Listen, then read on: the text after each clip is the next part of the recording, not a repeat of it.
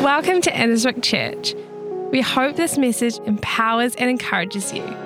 To hear more from our church, make sure you subscribe or visit our website at annesbrook.co.nz for a service near you.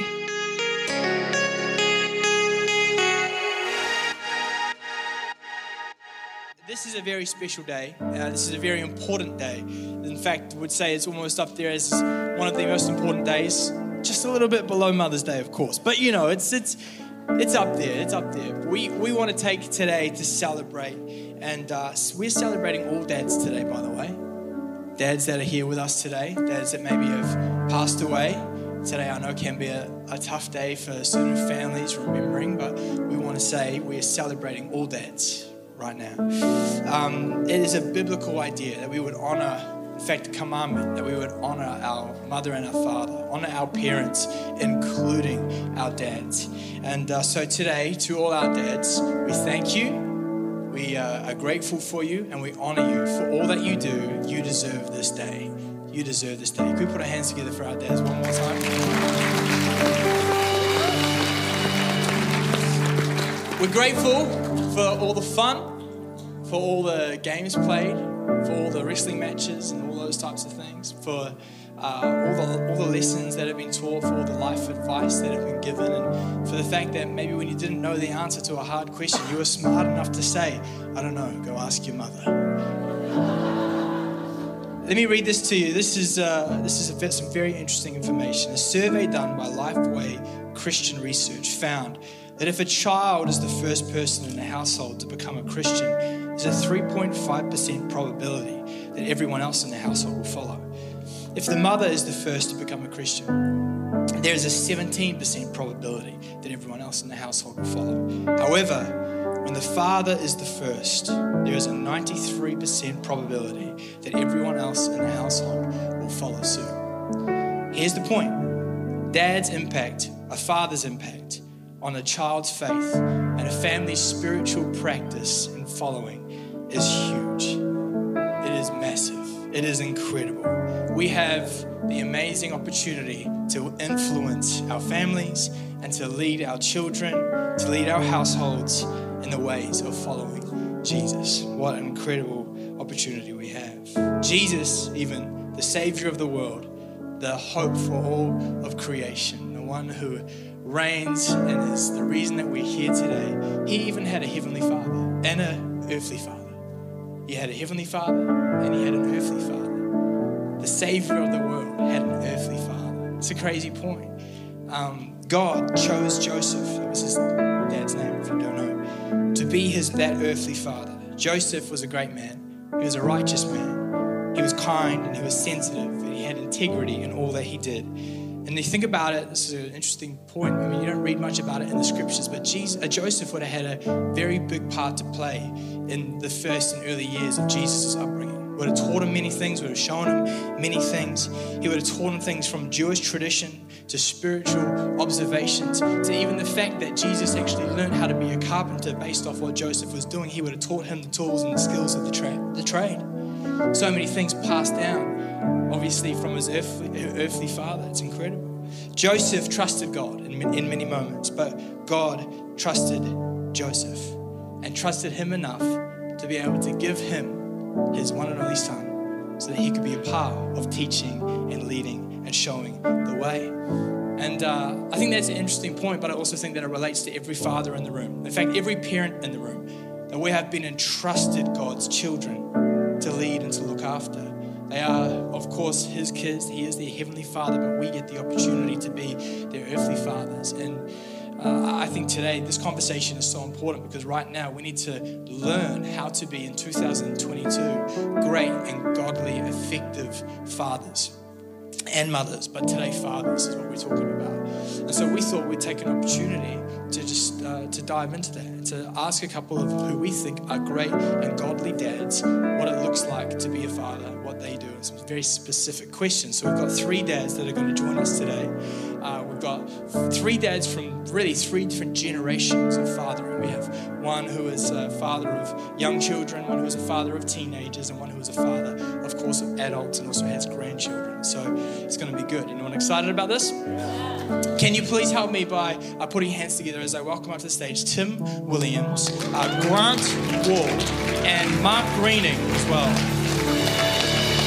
Come on up. Amazing. Here they come. Let's see if we can organize ourselves on stage. I'm not sure. Uh, yep, Tim, you can sit there. Fantastic. Grant, how are you, sir? Doing good? Good. wow, this is all very official, isn't it? My gosh. Uh, right, lads, how's it going? Everyone's mic's working. Give check, it. check. Yep. Very good. Yep. Hello. Hello. Uh, all right. Mark Greening, by the way, is my father-in-law. Uh, best one I've had. Um, so, only one, only one, only one. Well, uh, lads, thanks for being here. Uh, thanks for joining us. Thanks for saying yes to be, being a part of this on Father's Day. Uh, it's, it's awesome to have you here. And like I said before, um, we, we really did pick these three thinking that they, they have, we know they're going to have something to share with us, but also they're um, a great example of what it means to be a father in 2022. And so uh, it's, uh, it's awesome to have you here. Thanks for being here. Good to be here. Fantastic. Um, so you guys have kids, eh? Just checking. Yeah. How many children do you have? Why don't we share? Let's start with that. Mark, do you want to start us off? How many do I have, Liz? Three kids and um, four grandkids. Flex. Oh, yeah, okay. Yep. Now it's you, yeah. Yeah, uh, yeah so I have three kids. Um, two of them have just escaped the teenage years, just to correct them. Yeah, but, nice. Yeah, still, nice. still raw. Yeah. yeah. still raw from the experiences you've had. We'll, we'll pray for you, Grant. It's good. Um, looks like three is the magic number. We've gone for three as well. Um, Fantastic. And three under seven. Wow. Hoping for more? No. Oh. no. hey, I've got three children as well. Man, it's a number of completion. All right. Uh, let's start with um, let's we've got some good questions here i think. And, and like i said before we've got questions that are specific to the to the season you know and, and i'm excited to hear what you guys have to say. But why don't we start um, and mark we'll start with you again. Why don't we share um, share with us a funny dad moment okay? Could be just a funny story a memorable moment or maybe even a dad fail would be good. Yeah. Mark do you want to start um, so do we have the photos? They're ready. Um, when we were in Wanaka recently, the, um, the girls decided it would be kind of funny for me and Harrison to swap clothes, and so we did. And we've got the photos to show. This is this is me that's, that's and my and Harrison. Yeah, me and Harrison. Me and my old dad clothes, my old dad slippers, and yeah. so then we went away and swapped it. Hold on. yeah. So. Hold on. Can we just talk about this because I mean, Harrison looks fantastic. Kind of. But Mark, you just look like a senior pastor.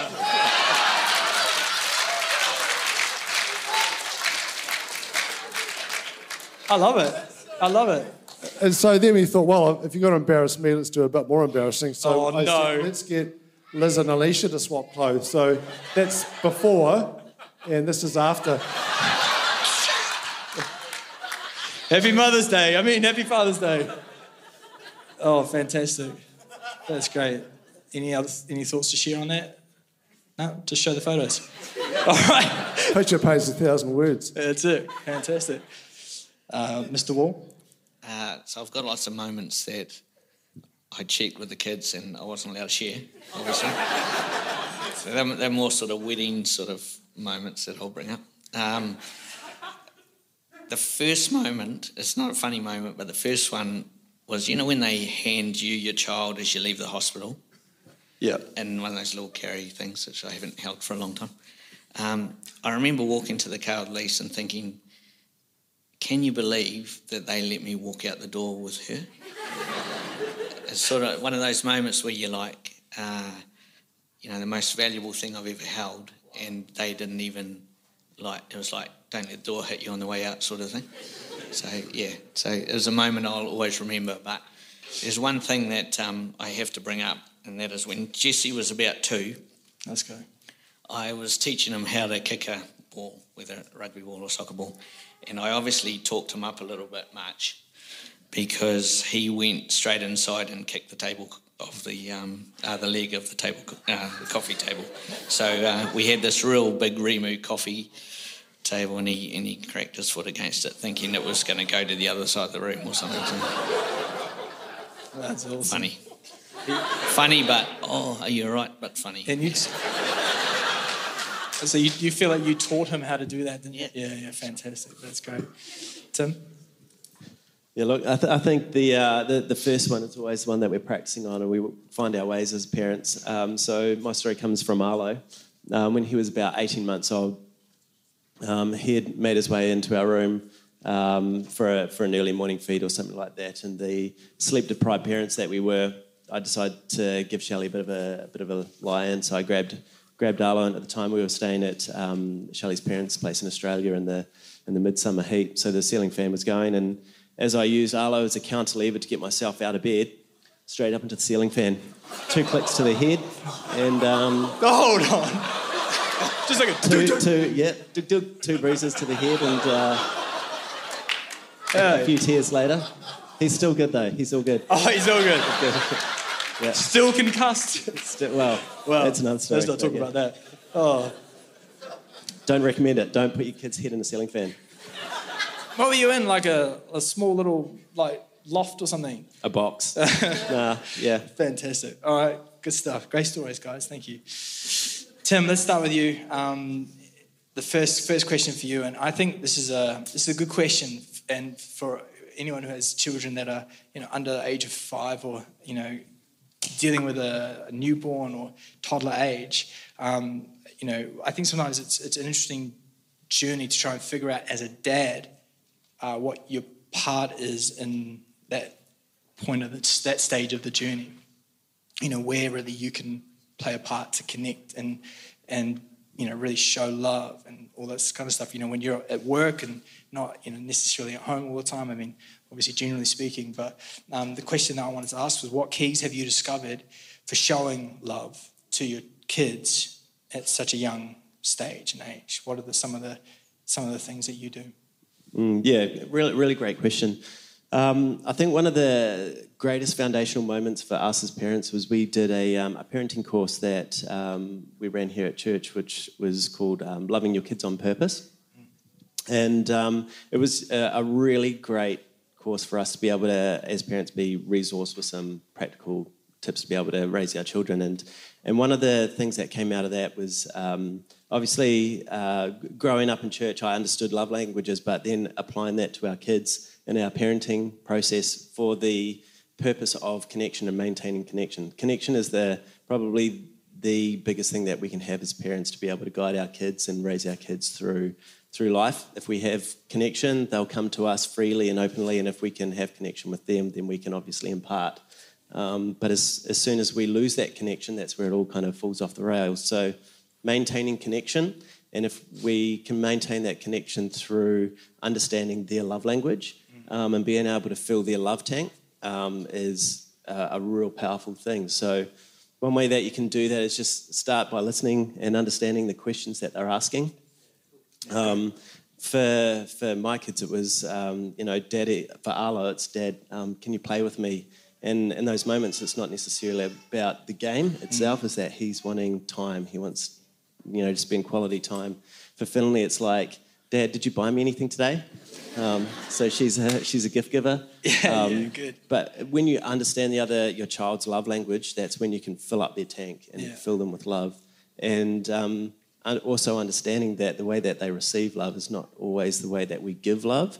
Um, so we might naturally default in the way that we give love, but we're not filling up their love tank. So it's real important to understand their love languages. Yeah, great, awesome. So learn, learn who they are, what it is that makes them tick, and just lean on those things. It's great, awesome. Uh, Grant, first question for you. Um, so talk us through it then. How have you dealt with these teenage years? You, you know, okay, so you're still in there. You've got a teenager. Two of them have just graduated out of that stage. But um, what what are the, some of the things people people seem to talk about teenage years like it's the scariest time of your life. Now, I'm not saying that that's your experience or that's anyone else. I'm not projecting that. But what what are, what are some of the things that you you guys did to lead them through the tricky stages of teenagehood? Yeah, I think um, I like what Tim was saying about the whole love language things. I think that never goes away. I think their love language seem to change over the years. Right. Um, but I think for me, you know, you often hear of that um, that um, saying or whatever that the most dominant voice in your teenagers' lives are their peers, and that was a a real challenge for me early on. I think I didn't agree with that. I didn't receive that as such. I, I, thought, no, actually, that, that doesn't help because I don't think those voices are going to be of much value. So we were always quite purposed about, um, yeah, about making sure that the culture in our family was was one where they came to us, and that might have, uh, yeah, came in quite a few different forms, but it was just making sure that one, I apologised very quickly when I got it wrong. Um, and that became part of what we do as a family as well. You know, quick to quick to recognise when there's conflict, and the whole uh, yeah the thing with conflict and uh, making sure that they know how to keep a healthy relationship between each other. I think because and if you know our family, you'll know that they are close. All three of them are close, and I've often prayed along those lines. Like, you know, when things weren't going well, when I saw something, I thought, oh, actually, there's a clash there, or whether it's between me and the mm. boys or whatever it is, I would I would pray into that. And uh, you know, it wasn't it, well, it was often, but it you know, it's been it's been quite a few years, so it sort of spreads out. But um, you know, praying into that, that God's favour would be upon the friendships within my family, and I can see now there is favour upon the friendships, you know. So I've got I've gone there over and over again mm. and believed no, actually. So when something happens or when someone's, you know, wants to know what's going on, they go to each other. Yeah, awesome. And they hear each other and they hear us, and I think that's just it's a big picture, but it started when you know they were little. But oh, yeah. yeah. I think that's what we've seen now. Yeah, great. Mm. That's awesome, man. I guess this is this not planned, but a bit of a follow up question and maybe just a quick answer. What um, what did you guys do to keep them so engaged and loving being in church?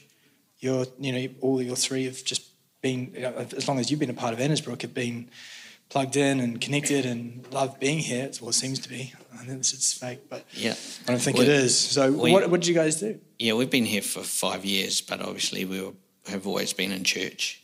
It's been a big part of our life, and we've always served in the house, and they've always served. So they've, I think that's a big part of it. Even when we didn't want to, mm. um, there was something. It's like no, actually, that's a weight that you've got to carry, and and they do it now.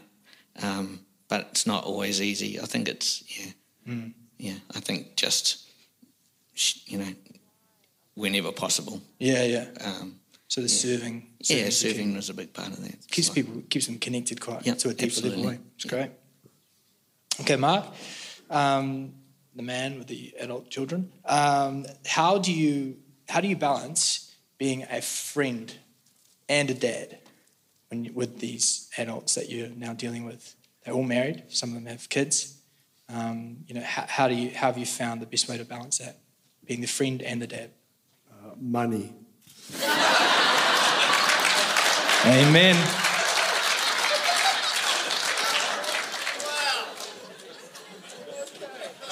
It's kept me connected, eh? Yeah. No, no, no. uh, no, no. Um, well, actually, um, some of it is like learning to bite your tongue, um, which is kind of a hard thing to do because you know you've grown up with these kids, and the age gap between you and the kids has always stayed the same. And you know, back in the very beginning, you knew everything and they knew nothing, and you tend to sort of think it's still like that, um, but it's not. And so you know, they're they're sort of growing up and they're developing as adults, and so it's learning to um, you don't always have the answers. And sometimes they have better answers than you, so it's learning to like listen um, bite your tongue, and even remember things. Like I hated when my dad, you know, gave me unsolicited advice when I was like 40 or 50 or whatever, or 60, 62, you know. So you just hate it. So if I hated it, chances are they probably don't like it either. So, um, so that's, that's, that's one thing, learning to bite your tongue. Um, another thing was like family holidays. We, um, we did a lot of little big holidays and small holidays as a family growing up. And we've kind of continued that now. And it's just fun. It's fun doing stuff with the kids as they get older, going to different places. And we, we Liz and I are starting to discover now that we can take more and more of a back seat. And the kids start organising things and they start planning what we're going to do and where we're going to go and what we're going to do. And it gets quite easy, really. So, you know, that's, that's sort of fun. Um, I think the other things are things like finding things you can do together. Like for me with the guys, it's, it's golf is a good thing. Like Harrison, you know, Harrison there plays golf. You know, Jared and Chris all play golf there. So it's just great fun getting out where you're all on a sort of an, an even playing field. Like these, in fact, guys are better at golf than me, which is quite humbling, but that's good. And again, when we go on holidays, we're always trying to find new golf courses to play. Um, like with the girls, it's, it's sort of different. It's more like just hanging out over coffee and chatting and stuff. And it, and it means also for guys, when the girls rock up the house, you've got to like down tools and go and spend some time with the girls, which can be a hard thing for like project orientated guys to do. But when you do it, it's, it's so worth it, man. It is, it is really so worth it. So um, there's other things too, like, you know, I've, I've forced myself to buy an adult scooter so that I can keep up with Knox on his scooter. It's quite a sacrifice, but I've just made myself do that. You know? Straight to the skate park after this, eh? Yeah. Yeah, that's great.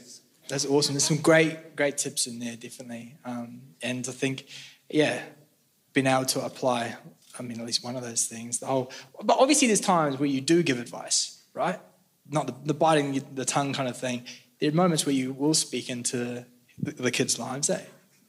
The yeah. right the right moments. Yeah, yeah. But it's it's like it's a real learning thing. Like like I say, like nobody likes getting unsolicited advice, and I don't like it, but I'm really good at giving it because my old man's like that, and it tends to flow on down.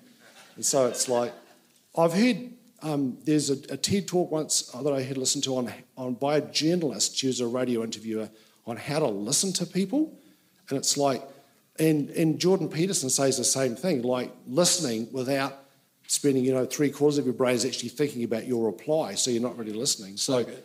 and it's something God showed me in the Bible recently, where Joab was about to attack a city and cause all sorts of carnage, and some wise woman said, Job, I've got something to tell you. And he said, I am listening. And so he, didn't say, You silly old woman, I'm not listening to you, I'm going to attack the city and cause carnage. So he actually listened to what she said, and as a result, a big problem was solved. And so that's kind of spoken to me mm. with the kids like, look, just shut up and listen for a change. You know, stop constantly thinking about what your reply is going to be or just ignoring what they're saying, but try to learn to listen. Mm, it's great. That's awesome. That's a great takeaway and um, deserves a clap. Spending time with your kids and listening to them as well. That's awesome. Okay. Tim, next question for you.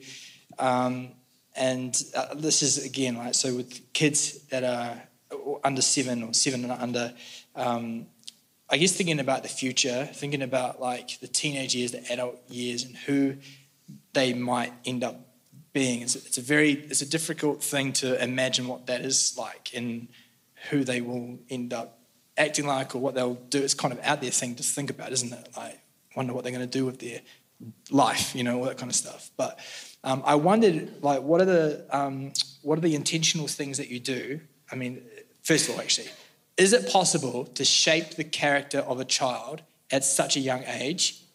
And if so, how do we do that? Yeah, um, well, I think you, you touched on it um, a little bit. As um, for for Shelley and I, the, the first thing is intentionality. Um, as you know, first time parents when Arlo's first born, um, you know, we were very intentional on developing a strategy on how we're going to raise um, our kids um, because I think the, the natural default is just to fall back onto you know raising your kids as, as you were brought up and you know there's so many great things that we can take in from the way that we were raised but just because they applied to us doesn't mean that they're going to apply to our kids. So we were very intentional about what we were going to bring in and how we are going to do things our way. Um, and I think the thing is, is just being clear on your values. Um, you know, Proverbs 22 says, teach a, teach a child in the ways that they should go and they will never depart from it. Um, and it, it's, it's so true. So if, if we can instill strong values into our children, um, when they're older, when they leave home, um, you know, it'll be those guiding values that are so deeply rooted inside them that when they're in a world that um, carries no values, that at least they have something that is their, their, um, you know, their navigation point that can bring them back and guide them through those, um, those, you know, challenging times. Yeah, awesome. That's great. So, so from young age, you know, you're getting into getting the Word of God and around them, reading them Bible stories, like all that kind of stuff. That's happening. Yeah, so um, yeah, we're, we're very much um, talking to the kids. Um, we uh, Arlo and Finley um, have just gone through seasons where they're just like all in reading the Bible at night time, and they just love Bible stories. Um, and then we start unpacking that, unpackaging it a little bit deeper as they get older and things like that. Um, you know, kindness, teaching about relationship matters, kindness, putting people first. Yeah, I don't think we've won on that yet, and it's anyway, we're, we're, we're young parents, so I'll come see you guys afterwards about how you deal with that. But um, yeah, um, just trying to give them values that are going to carry them through life um, is something that is going to form their character. So, mm. you know, it's a it's a it's a journey. We haven't landed on that yet, and um, one day at a time. It's great, man. It's awesome. Love it. Um, Grant, okay.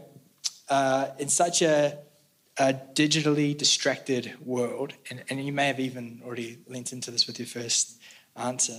Um, how do you guys find ways to spend time, uh, quality time, let's call it quality time, uh, with the family, with the kids? What do you guys do? Yeah, I think like so. It's so such a tough like little window of time for us. You know, like I mean, for everyone and every season, really, isn't it? There's so much distraction around us, but what do you guys do to just like bring them in and have some fun? Um, well, we, first of all, you've got to start with a good dose of irrationality. Yeah. Um, that's what I do. I, I, not now, not as much now. It's hard to get, you know, controller devices now. Hey, Thomas. Um, but when they were younger, I would just go, right, that's it. You're not having any devices until Christmas. After this Christmas and um, and then I'd get a look from Lise, and so I'd bring it back to okay for the next 24 hours. and so what you do there is all of a sudden you become the hero. so good. Yeah. You're the man, Dad. Thank you, Dad. Oh, Thank you, Dad. Yeah, yeah, yeah. That's right. Um, we we were pretty strict actually uh, early on. Um, phones didn't arrive very quickly, and um, social media was was controlled quite a bit. Um, so, you know, your question is about sort of quality time. We, you know, we have dinner together. Um, Around a table? Or? Yeah, yeah. Well, yeah, until the TV got turned off. No. Um, and that brings me to the next point. We actually stopped watching TV. Uh, and that actually really changed the whole house. Um, so we'll still watch movies or whatever, but the TV has gone off for, for a few years. So um, things like that, practically, they really help. Um, and obviously, they get busy, sport, different things. So getting your family on the same spot uh, is quite difficult. And uh, but you know they want to be around each other. I mm. think because of other things that we've put in place. And so if you're going somewhere, the others, no one wants to miss out. Cool. Yeah. yeah and awesome. it might be because there's money being spent. Yeah, great. That helps. Yeah, yeah. Bribery. Yeah. They might. Don't want to miss out on the KFC. Yeah. Um, they also say that uh, he who plays Fortnite together sticks together. Are you so, a gamer? I don't know. I don't even know what Fortnite is actually. Hang on. no, that's good. That's good. That's good. So we're actually getting pretty strict on it though, pretty early is what's what's helped you help you guys. Yeah, oh, it was it's tough love. It's hard, you know. it's hard to say just because everyone else is doing it, it's acceptable in our house. Well, actually, no, it's not. Uh, Yeah. Because we know it can, too much of it's detrimental when they spend so much time, everything to do with schools on tablets and things. So it's like, why, why do we have to, you know, spend hours on it? It's, it's hard, you know. Yeah, But, awesome. Yeah, they love us, so they cope. Yeah, obviously, man, it's great. Amazing, you've got amazing children. Okay, final question, um, Mark. And so, uh, I guess this this question is um, pretty simple, but what's what is the advice that you would give as a dad, adult children, your grandfather as well? Um, what would you pass down? What's one kind of key thing you'd pass down to the generations before you for guys like us and many others in in the room? I think it's um, it's like probably the foundation you build. Um, way back in the beginning, maybe when we kids first came along, there was one of those Bible verses jumped out at me. It was Deuteronomy six six that says, um, "These commandments that I give you today are to be on your hearts. Impress them on your children. Talk about them when you sit at home and when you walk along the road and when you lie down and when you get up." So it was like, you know, talk about God like all the time or as much as you can normally. Um, and, you know, don't just leave it to church on Sunday or the Sunday school teacher. So we, we kind of tried to do that a bit, um, you know, in, in various different ways. Like when we were out driving when the kids were little, we'd go, "Oh, who made the sun? Or who made the trees? It was God did. Or who made that car? Or who made the road? Or a man did. So it's just kind of like getting them into that idea of how things work. Um, when it was like reading them stories at bedtime, we, we tried to sway it a lot towards Bible stories more than just ordinary kids' stories, um, which was is kind of a hard thing to do because a, a lot of kids' stories are really good, like you know um, Cat in the Hat and all that kind of stuff. Um, but it it also meant continually hunting for really good kids' Bibles because they need really engaging pictures and not too many words, and they're a little bit hard to find. So that was part of it. Um, we also tried to make praying like a normal thing when they were little, so that when they became teenagers, it, it wasn't really seriously uncool to try and introduce that. So we'd, we'd pray after breakfast every morning, and we'd, we'd pray with just little stuff, you know, kid-sized stuff, whatever worked for them. Nothing heavy. We didn't go down the heavy line. Uh, whenever we went on a big road trip, we'd just pray for safety and a good holiday, that, that kind of thing. Um, and at one stage, we also made up these little notebooks for each kid so they can write down the answers to prayer they'd had, because they did have answers to prayer. They prayed. I remember once Alicia, I think she'd, uh, oh, where is Alicia? There you go. So didn't something at school where she did, did a really bad job at some story or something, came home in tears. So we prayed about it. She prayed that she'd do a much better job the next day and get most of the answers right and only a few wrong. And that's exactly what happened the next day. She was quite blown away by that. So we had these little notebooks and we, and we wrote down whenever the kids had answers to prayer, the idea being that one of these days when they get a bit older or when you go through those sort of funks where you think, oh, God doesn't love me and I don't see anything, you can pick up the notebook and read all the answers you've had. You think, oh, actually, I'm wrong. He does care about me. Here's all the answers because I've forgotten about them. Yeah. And we sort of thought that might help carry them through. I don't know whether we actually pushed that too hard, but that was one of the ideas we, um, that we thought might help them through the difficult teenage years. So Great. it's just like trying to look for opportunities to build. Well, I I was sitting at the table once and I thought, oh, I need to talk about God because we weren't talking about God. And I just like being a dumb male, I just couldn't think of anything, you know? And like, duh. And anyway, so I prayed a quick prayer. And Alicia started talking about something they'd done at school, building some little boats and floating them on, on the lake, and how, how her boat did the very best job. And suddenly an idea popped into my head. And so we had this really cool talk for just a few minutes about, about God stuff. And, was, and I was like, whoa, where did that come from? But it's just like looking for the opportunities and just keep praying and asking for them. Come on. So that you can build that solid foundation. Because they're going to need it once they get to teenage years and beyond. Awesome. Great. Great answer. Great advice. Great thoughts. Can we put our hands together for these guys and just thank them? Thank you, boys. Um, we're so we're grateful for your thoughts. A lot of this is very practical, but also it's all um, God-centered. If your families are, it's, it's obvious. It's, seen in your children. It's in your lifestyle. So we thank you for your example. I thank you for what you are doing. as uh, godly fathers, we appreciate you and appreciate your thoughts today. We thank them one more time. Awesome stuff, guys. We hope you enjoyed this message. If you're wondering what the next step in your faith journey looks like, please get in touch with us. Email us at info at or visit our website.